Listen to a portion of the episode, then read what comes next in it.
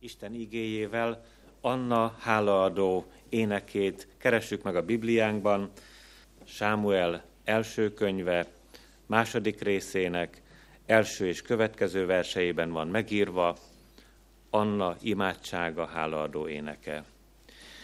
Örvendez szívem az Úrban, visszaadta erőmet az Úr. Felnyílt a szám ellenségeim ellen, mert örülhetek szabadításodnak. Nincs olyan szent, mint az Úr, rajtad kívül senki sincsen. Nincs olyan kőszikla, mint a mi Istenünk. Ne beszéljetek oly sokat, büszkén, gőgösen, ne hagyja el szátokat kérkedő szó. Hiszen minden tudó Isten az Úr, és a tetteket ő méri le. A hősök íja összetörik, de az elesettek erőt öveznek fel. A jól lakottak elszegődnek kenyérért, de akik éheztek, folyton ünnepelnek. Hetet szül, aki meddő volt, és gyászol, akinek sok fia volt. Az Úr megöl és megelevenít, sírba visz és felhoz onnét. Az Úr tesz szegényé és gazdaggá, megaláz és felmagasztal. Fölemeli a porból a szűkölködőt, és kiemeli a szemétből a szegényt. Leülteti az előkelőkkel együtt, és főhelyet juttat neki. Mert az úréi, a föld oszlopai, rájuk helyezte a földkerekséget, híveinek lábát megőrzi, de a bűnösök a sötétben vesznek el. Senkit sem tesz hőssé a maga ereje, összetörnek, akik az Úrral szállnak perbe, mennydörög ellenük az égben, megítéli az Úr az egész földet, de királyát megerősíti, felkentjének hatalmat ad. Kegyelem nékünk és békesség Istentől, a mi atyánktól, és az Úr Jézus Krisztustól. Amen. Újra vegyük elő, kedves testvéreim, a Bibliánkat, Sámuel első könyve, első részének, negyedik és következő verseiből szól az íge. Amikor eljött az a nap, amelyen Elkána áldozni szokott, egy-egy részt adott feleségének, Peninnának, meg mindegyik fiának és lányának. Annának is csak egy részt adott, pedig Annát nagyon szerette, de az Úr bezárta a méhét. Vetélytársai sokat bosszantotta őt, hogy felingerelje, mivel az Úr bezárta a méhét. Így történt ez évről évre. Valahányszor fölment az úrházába, így bosszantotta őt. Ő meg csak sírt, és nem evett semmit. Akkor ezt mondta neki a férje, Elkána: Anna, miért sírsz, és miért nem eszel? Miért vagy úgy elkeseredve? Nem érek én többet neked 10 fiúnál? Egyszer Anna fölkelt, miután ettek és ittak Silóban. Éli pap meg ott ült egy széken, az Úr templomának ajtófélfájánál. Az asszony lelke mélyéig elkeseredve könyörgött az Úrhoz, és keservesen sírt. Azután erős fogadalmat tett, és ezt mondta: Seregek ura, ha részvéttel tekintesz szolgáló lányod nyomorúságára, gondod lesz rám, és nem feledkezel meg szolgáló lányodról, hanem fiúgyermeket adsz szolgáló lányodnak, akkor egész életére az Úrnak adom, és nem éri borotva a fejét. Mivel hosszasan imádkozott az Úr színe előtt, Éli figyelte az asszony száját. Anna magában beszélt, csak ajka mozgott, de hangja nem hallatszott. Ezért Éli azt gondolta, hogy részeg, és ezt mondta neki: Meddig tart még részegséged? józanodj ki mámorodból. Anna azonban így válaszolt. Nem, uram. Bánatos lelkű asszony vagyok. Nem ittam bort vagy szeszes italt, hanem a lelkemet öntöttem ki az Úr előtt. Ne tartsd szolgáló lányodat elvetemült asszonynak, mert nagy bánatom és szomorúságom miatt beszéltem ilyen sokáig.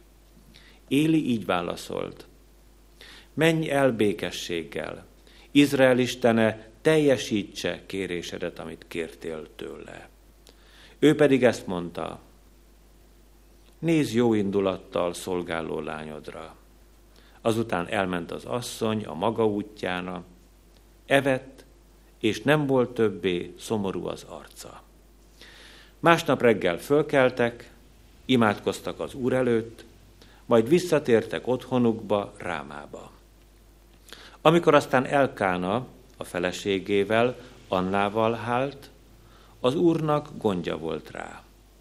Egy idő múlva Anna teherbe esett, fiút szült, és elnevezte Sámuelnek, mert ezt mondta, az Úrtól kértem őt. És mikor fölment az az ember, Elkána, egész házanépével, hogy bemutassa az Úrnak az évenkénti áldozatot, és teljesítse fogadalmát, Anna nem ment el, hanem ezt mondta férjének. Majd az elválasztása után viszem el a gyermeket, hogy megjelenjék az Úr előtt, és végleg ott maradjon. A férje, Elkána, ezt felelte neki. Tégy úgy, ahogy jónak látod. Maradj itthon, amíg elválasztod. Csak az Úr tartsa meg ígéretét. Otthon maradt tehát az asszony, és szoptatta a fiát, míg el nem választotta. Miután elválasztotta, elvitte magával, és vele együtt vitt egy 3 éves bikát, egy véka lisztet, meg egy tömlő bort, és bevitte az Úr házába, Silóba. A gyermek még kicsiny volt. Akkor levágták a bikát, a gyermeket pedig bevitték Élihez. Az asszony ezt mondta, kérlek, uram, a te életedre esküszöm, uram, hogy én vagyok az az asszony, aki itt állt melletted, és imádkozott az Úrhoz. Ezért a gyermekért imádkoztam, és az Úr teljesítette kérésemet, amit kértem tőle. Én viszont felajánlom az Úrnak. Legyen egész életére felajánlva az Úrnak. És ott imádták az Urat. A kegyelemnek Istene tegye megáldottá szent igéjének meghallgatását, szívünk befogadását és megtartását. Hajtsuk meg fejünket az Úr előtt. Imádkozzunk. Drága édesatyánk, örökkévaló szent Istenünk, boldog szívvel imádunk téged. Kincseidért, csodáidért, örökkévaló szeretetedért, hozzánk való aláhajlásodért.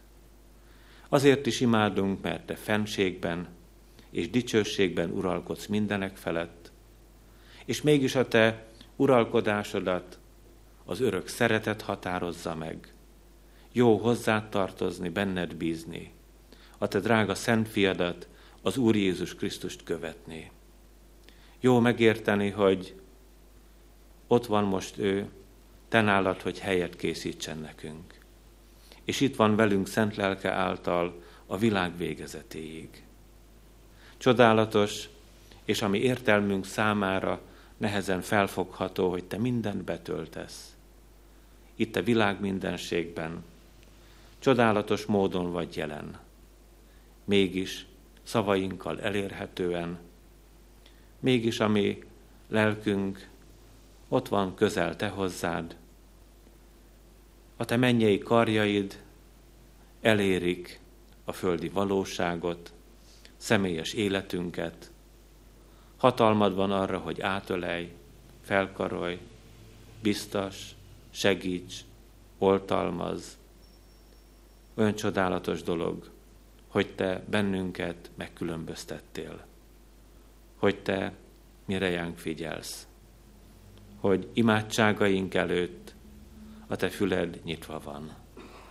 Köszönjük, hogy a te szent fiad nevében, édesatyánk, együtt lehetünk ezen a napon. Áldj meg az ígére figyeléssel, lelki nyitottsággal, sok hálával, tőled való örömmel, lelked vigasztalásával. Amen. Istennek szent igéje szólít meg bennünket, Pál apostolnak a Tesszalonika-beli gyülekezethez írott első levele, 5. részének 14. versében. Vegyük elő újra a Bibliánkat, most az új szövetség vége felé tájékozódjunk.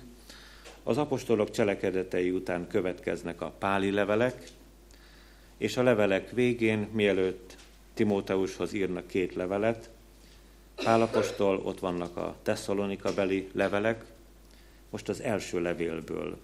Nézzük Isten igéjét, az 5. rész, 14. versében. Az új fordításban a 233. oldalon, a Károli Bibliában pedig a 220. oldalon találjuk meg ezt a fejezetet. 1. Tesszalonika, 5. rész, 14. verse. Kérünk titeket, testvéreink, intsétek a tétlenkedőket, biztassátok a bátortalanokat, karoljátok fel az erőteleneket, legyetek türelmesek mindenkihez. Ebből a igeversből emeljük ki ezt a gondolatot, ami az egyetemes imahetünknek a szombati, tegnapi napi programja. Karoljátok fel az erőtleneket. Eddig Isten üzenete. Foglaljuk el helyünket. Kedves testvéreim, szeretett gyülekezet! A mai napon egy igen praktikus, gyakorlati tanácsa van Isten igéjének számunkra. Pál apostol, az Úr szolgája azt ajánlja, hogy hívő gyakorlatunknak legyen alapvető része az, karoljuk fel az erőteleneket. Előttünk van az ószövetségi ige szakasz is, szintén az egyetemes imahétnek a tegnapi szombati napra kijelölt ige szakasza, amikor is Anna, ez az imádkozó asszony, ott a silói szentélyben kitárja az ő szívét az Úr előtt. Úgy hallottuk, hogy az ő lelke mélyéig el volt keseredve, és azt kérte a mindenhatótól, hogy őt egy fiúgyermekkel ajándékozza meg, és ugyanakkor fogadalmat is tett. Ha az örökkévaló meghallgatja az ő imádságát, ez a megszületendő gyermek legyen egészen az Úrnak szentelve. Mielőtt áttekintenénk Isten igéje gondolatait, néhány szót a bevezetőben hadd mondanék el. Vajon mi magunk mit vagy kit, miket vagy kiket ajánlunk fel Istennek? Ha lenne olyan bő és tág szívünk, mint Annának volt, akkor nem félnénk talán a gyermekeink közül sem felajánlani valakit vagy valakiket Istennek. Mennyire megváltozott a mi magyar gondolkozásunk a 21. század elejére, még jó pár évvel, talán 50-60 esztendővel ezelőtt is, a szívükben ismerték az édesanyák és az édesapák azt az érzést, hogy egy gyermeket Istennek, egy gyermeket a hazának, és egy gyermeket a családnak. Kedves testvéreim, nem akármilyen emberi gondolat és érzés volt ez. Mert hogyha komolyan vette egy házaspár, hogy egy gyermeket az Istennek, akkor a gyermek kiejtette az első szót, történetesen azt, hogy anya. És az édesanyja a gyermek első szavára így válaszolt, az Úr Jézus. És aztán elkezdtek beszélgetni Isten fennségéről és csodadolgairól, és növekedett köztük a szeretet. Bizony szívszorító kérdés, hogy gyermeket vállaló édesanyáknak és édesapáknak megfordul-e a fejében az, hogy legyen az ő gyermekük, Istennek szentelve álljon az Úr szolgálatába, végezze azt a szent feladatot, hogy az evangélium eljusson ennek a világnak minden zúgába, minden otthonába, minden szívbe. Az is kérdés természetesen, hogy vajon gondolkozik-e ma valaki Magyarországon úgy, fiatal édesanyja és édesapaként, hogy egy gyermeket a hazának. Mit érdekel bennünket? Magyarországnak a holnapja, jövője, sorsa, hála Istennek gondoljuk mi, nincs háború, bennünket nem fenyegetnek, éljük több mint egy fél évszázada azt az életet, amikor nem szólaltak meg háborús módon fegyverek. Legfeljebb másmilyen módon találkozunk a gyilkosság valóságával.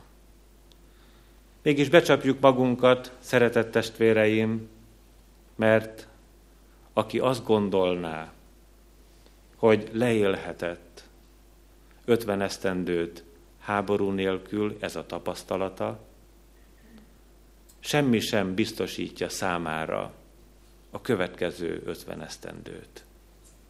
Ennek magyarázatához csak annyit fűzhetnénk hozzá, tájékozódjunk a történelemnek mögöttünk levő évszázadaiban, évezredeiben.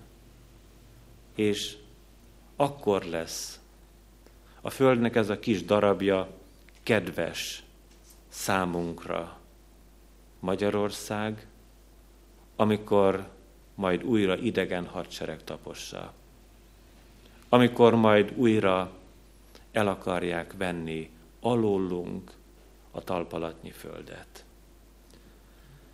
És amikor úgy tűnik, hogy nincs egy gyermek Istennek, és nincs egy gyermek a hazának, van talán a testi valóságában mégis egy vagy kettő a családnak. De mennyire van otthon a gyermek? Milyen módon készülünk az ő fogadására? Általánosságokról beszélek nyilván, szeretett testvéreim, és az Úr őrizzen attól, hogy megbántva éreznénk személyünkben magunkat, de a mai magyar valóság az, hogy a gyermeknek nem megfelelő a helye a családban. Vagy agyondédelgetik, és a gyermek már nem tud mit kívánni, amit ne teljesítenének számára, és ezért egy követelőző ifjú, fiatalember vagy fiatal leány lesz, vagy pedig a gyermekre nem jut sem idő, sem gondoskodás, sem beszélgetés, sem szeretet, sínylődve éli a maga szomorú és elesett életét. Nincs a helyén a gyermek a családban. Sok mindent mondhatnánk még a bevezető gondolatokban Sámuel próféta születése története kapcsán, de most nézzük meg, hogy a tesszalonikabeli első levél üzenete szerint mire kér bennünket Isten szent lelke, figyelembe véve Elkána, Anna családja történetét is. Karoljátok fel az erőtleneket. Először megnézzük azt, kedves testvéreim, hogy Elkána, Annának a férje, felkarolta az ő feleségét. Azután megtekintjük azt, hogy Anna, amikor meghallgattatott imádsága, felkarolta a kisgyermek Sámuelt. Majd tovább visszük a gondolatsort, Sámuel felkarolta Izrael népét. És azzal szeretnénk befejezni, hogy Isten Jézus Krisztusban felkarolta ezt az egész világot. És Jézus Krisztus felkarol, szeretett testvérem, téged is, meg engem is. Na hát kezdjük az elején.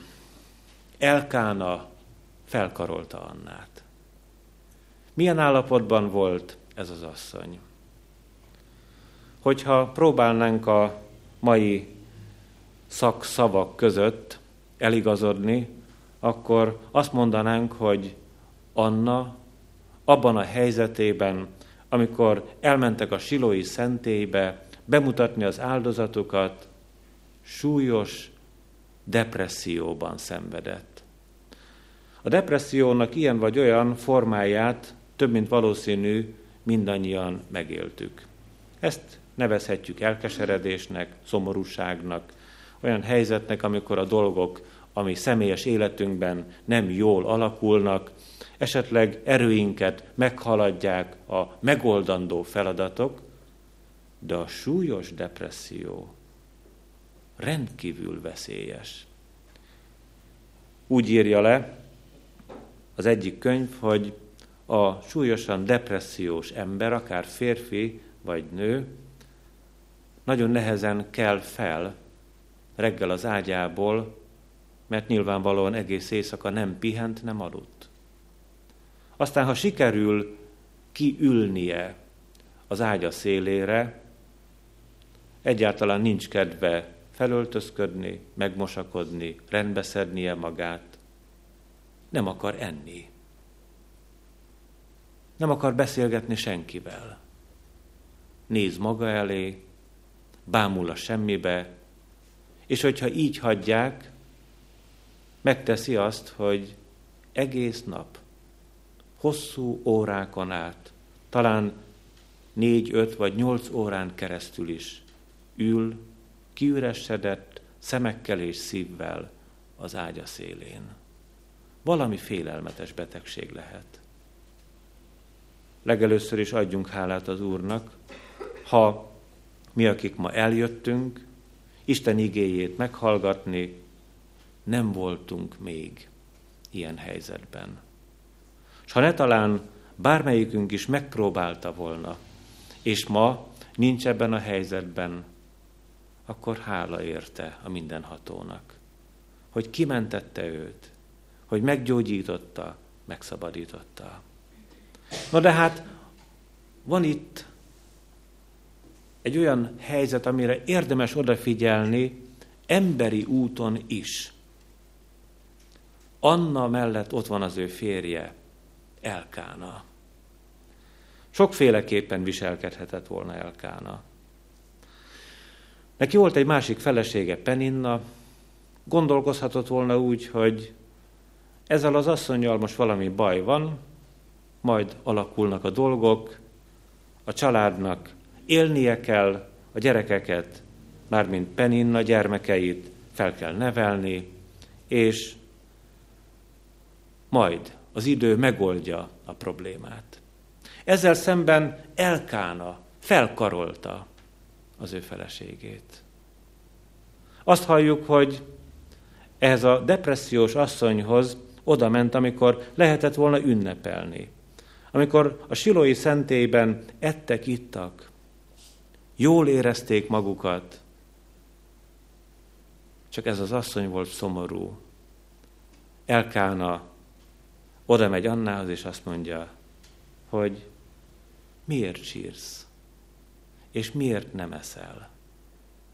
És tudta, hogy mi a baj, pedig kérdéseket tett fel neki. A választ is ő adta meg a hallgató asszonynak, aki már nem tud megszólalni.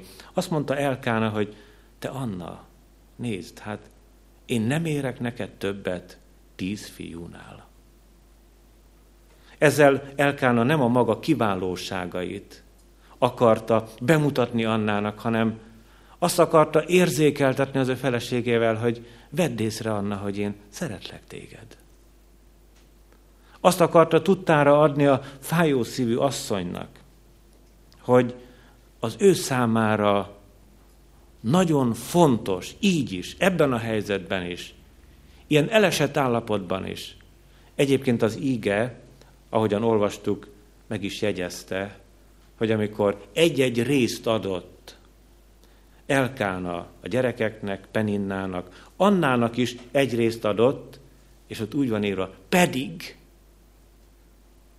Annát nagyon szerette. Kedves testvéreim, különleges csodája a mindenhatónak az, hogy úgy rendel embereket egymás mellé, hogy az erősebb felkarolhatja azt, aki gyöngébb. Nem feltétlenül arról van szó, hogy mindenkor, minden időben az Elkánák feladata felkarolni másikat. Egy asszony, akinek vékonyak vagy gyöngék a karjai, éppen úgy felkarolhatja bizonyos helyzetekben, esetekben az ő férjét. Ne talán olyan csoda is megtörténhet, hogy egy gyerek vagy egy kisgyerek felkarolhatja az ő édesapját vagy édesanyját. Nagyon sokféle olyan emberi kapcsolat van, ahol ez működtethető és működik is. Elkána értette, hogy most ebben a helyzetben az ő dolga felkarolni a fájó szívű asszonyt. Aztán pörögnek az események, Anna imádkozik, aztán véget ér az ünnep, hazamennek, és várja boldogan a kis Sámuelt, megszületik a gyermek, és az ige második gondolatában beszéljünk arról, hogy Anna felkarolja Sámuelt. Milyen boldogan teszi, hogy a szívére öleli. Izrael népek körében az volt a gyakorlat, most kezd visszajönni Magyarországon is, hogy az édesanyák szoptassák 3 évig gyermeküket. Anna tudta, hogy neki ez a 3 éve van. A gyermek 3 évig az övé, amíg el nem választja. Mert megígérte, hogy az Úrnak ajándékozza. Ajándékot kapott az Úrtól, és most visszaadja. Milyen jól karolja fel ezt a kisgyermeket. Amikor átkarolja, akkor is tudja, hogy ez a gyermek az Istené. Már szoktatja magát ahhoz a helyzethez, hogy most én 3 évig ölelhetem, most én 3 évig lehetek vele boldog. Nekem adta az Isten, de az övé, visszaadom neki, és ebben valami nagy üzenetet készít számunkra a mindenható Isten. Bárkit, vagy bármit. Mi az Úrnak ajánlunk, visszakapjuk többszörösen. Ha lapozzunk egyet a Szentírásban, akkor a következő fejezetben Anna hálaadó éneke után találjuk azt a csodálatos üzenetét az ígének, hogy Éli főpap előtt újra megjelenik majd Elkána és Anna, és a főpap megáldja őket. Azt mondja, hogy ehelyett a gyermek helyett, Sámuel helyett, adjon még nektek a mindenható. És adott 5-öt. 3 fiút és 2 leányt. Adott a mindenható.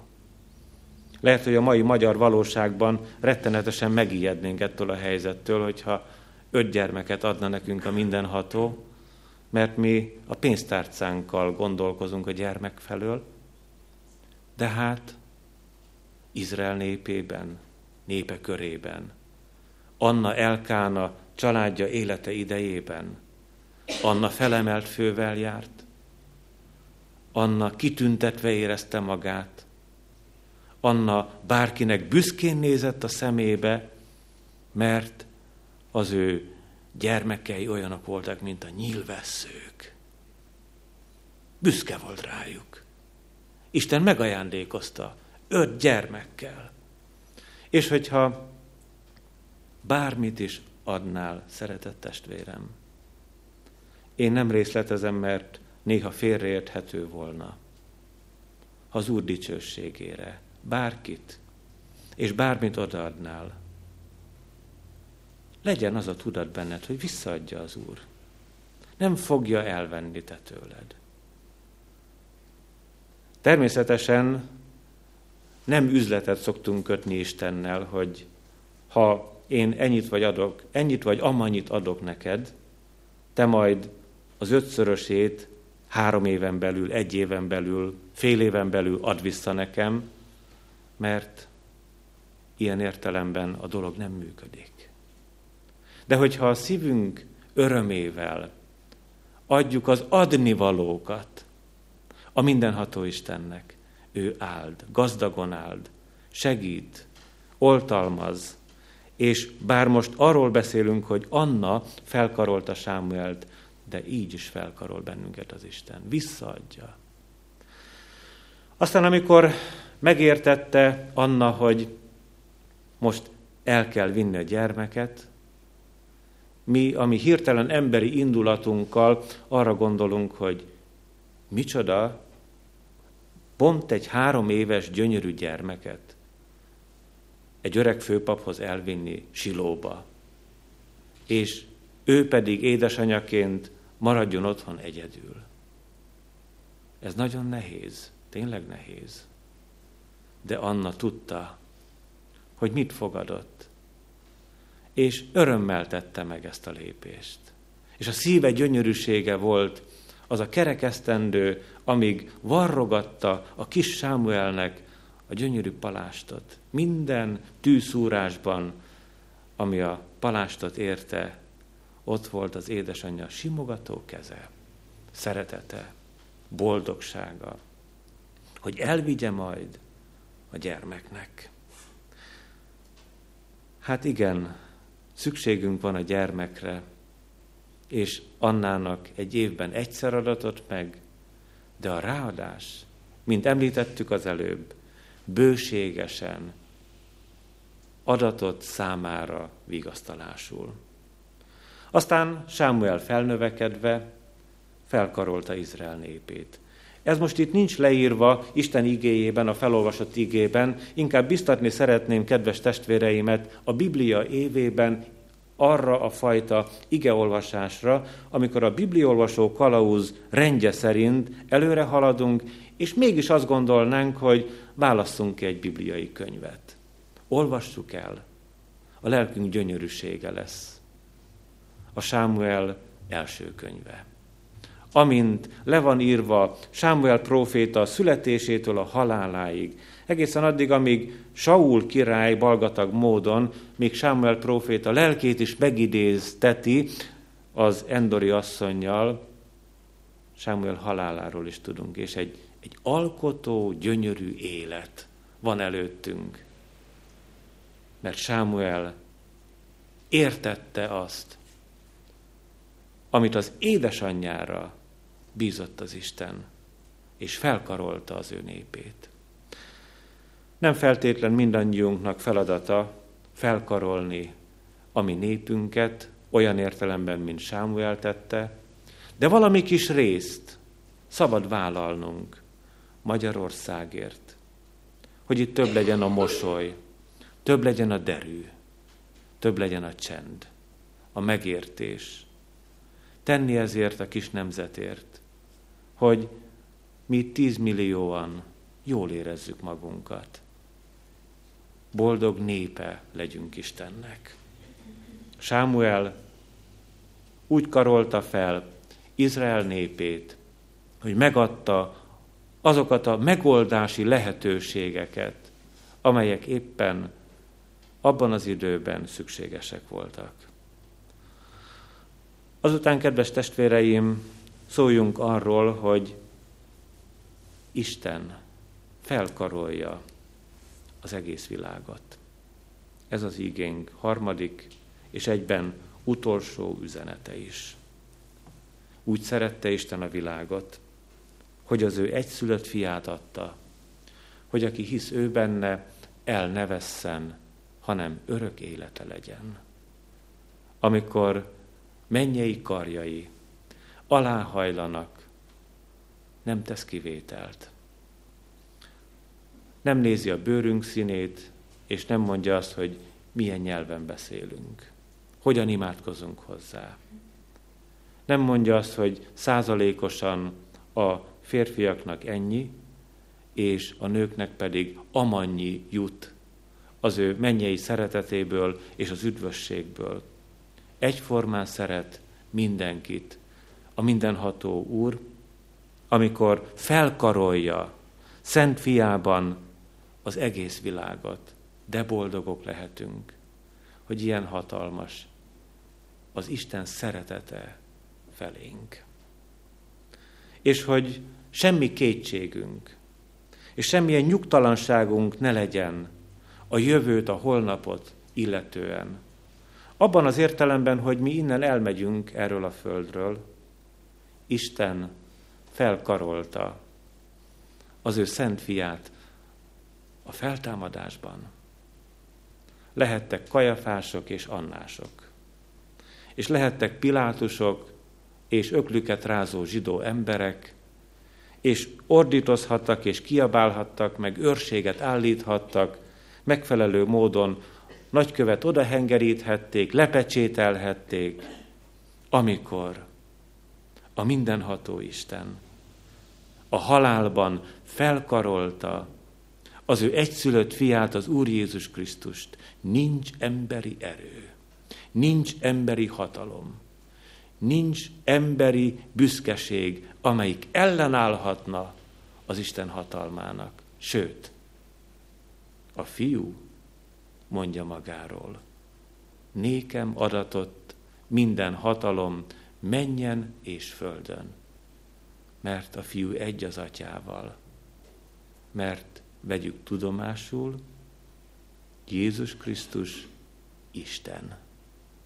Ő az egyszülött Isten. És nem maradt a halálban, hanem feltámadt a harmadik napon, azért, hogy Jézus Krisztus felkaroljon téged is, és felkaroljon engem is. Mert karjai nélkül nincs lehetőségünk az üdvösségre. Szükségünk van a megváltásra. Mint ahogy a pici Sámuelnek szüksége volt egy időre, Annának, az ő édesanyjának védelmező karjaira. Nekünk örök időkre szükségünk van a megváltó Jézus Krisztus ölelő karjaira, hogy ebből a mi földi életünkből, ahol oly sokféle dolgunkban megsegített, ahol napjainkhoz napokat toldott, ahol áldásainak gazdagságában fürdött meg a lelkünk, ebből a földi életből ő átkaroljon bennünket a mennyei életbe. Szeliden visz át a halál kapuján, a karjaiban menedékünk van számunkra. Milyen csodálatos dolog, hogy így szeret az Úr. Felkarol téged abban az állapotban, abban a helyzetben, amiben éppen most vagy. Ne gondold, kedves testvérem, hogy ha tele van a szíved örömmel, hogyha most éppen talán gondolkozhatnánk a fiataloknak a szívével, ha tele vannak esetlegesen ők boldog szerelemmel, hogy ebben a helyzetben ne volna szükség arra, hogy az Úr ölelő karjai felkarolják őket. Dehogy is nem. És hogyha pontosan fordítva van ez az egész, ha hasonlítanánk valamelyikünk arra a depressziós Annára, akkor is ott vannak az Úr alantvaló karjai, ölelő karjai, hogy magasra emeljenek téged. Hát bizony elfutottak, kedves testvéreim, az évek, évtizedek, és amikor egészen picinyek voltak a gyermekeim, azt hiszem, hogy minden más édesapával együtt gyakoroltam velük azt az érdekes helyzetet, hogy a karjuk alatt felemeltem őket, és akkor magasra dobtam. Aztán természetes módon elkaptam őket. És ezt megcsináltuk 8-10-szer, és a gyermekek tudták, hogy teljes biztonságban vannak. Hogy nem ejtem el őket, hogy jobban vigyázok mindennél abban a helyzetben, hogy megnőssék magukat.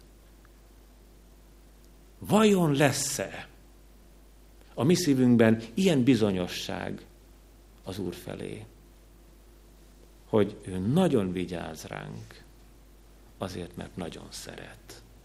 Nagyon szeret téged is, engem is, mindnyájunkat. Szeret az Isten, és ez a legnagyobb ajándék, amit ő adhat nekünk.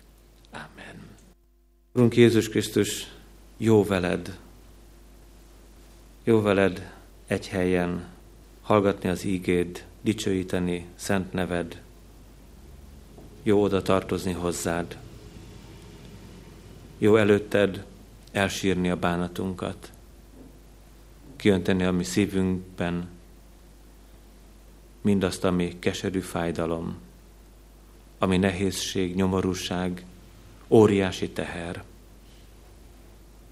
És jó veled úgy is, amikor te olyan időket hozol, hogy megtelik örömmel, hálával a mi szívünk. Ebből is sokszorosát adod nekünk, ha oda visszük hozzád, ha megosztjuk te veled, ha háladalban elzengjük mindazt a jót, amit te tettél velünk éveken, évtizedeken át. Hányszor meggyógyítottál, mi sokszor megvigasztaltál, te magad álltál mellénk és törölted le a mi szemünkből a könycseppeket, te adtál derűt a szívünkbe, amikor úgy látszott, hogy nem volt okunk rá. Te adtál szabadulást a fájdalomból, amikor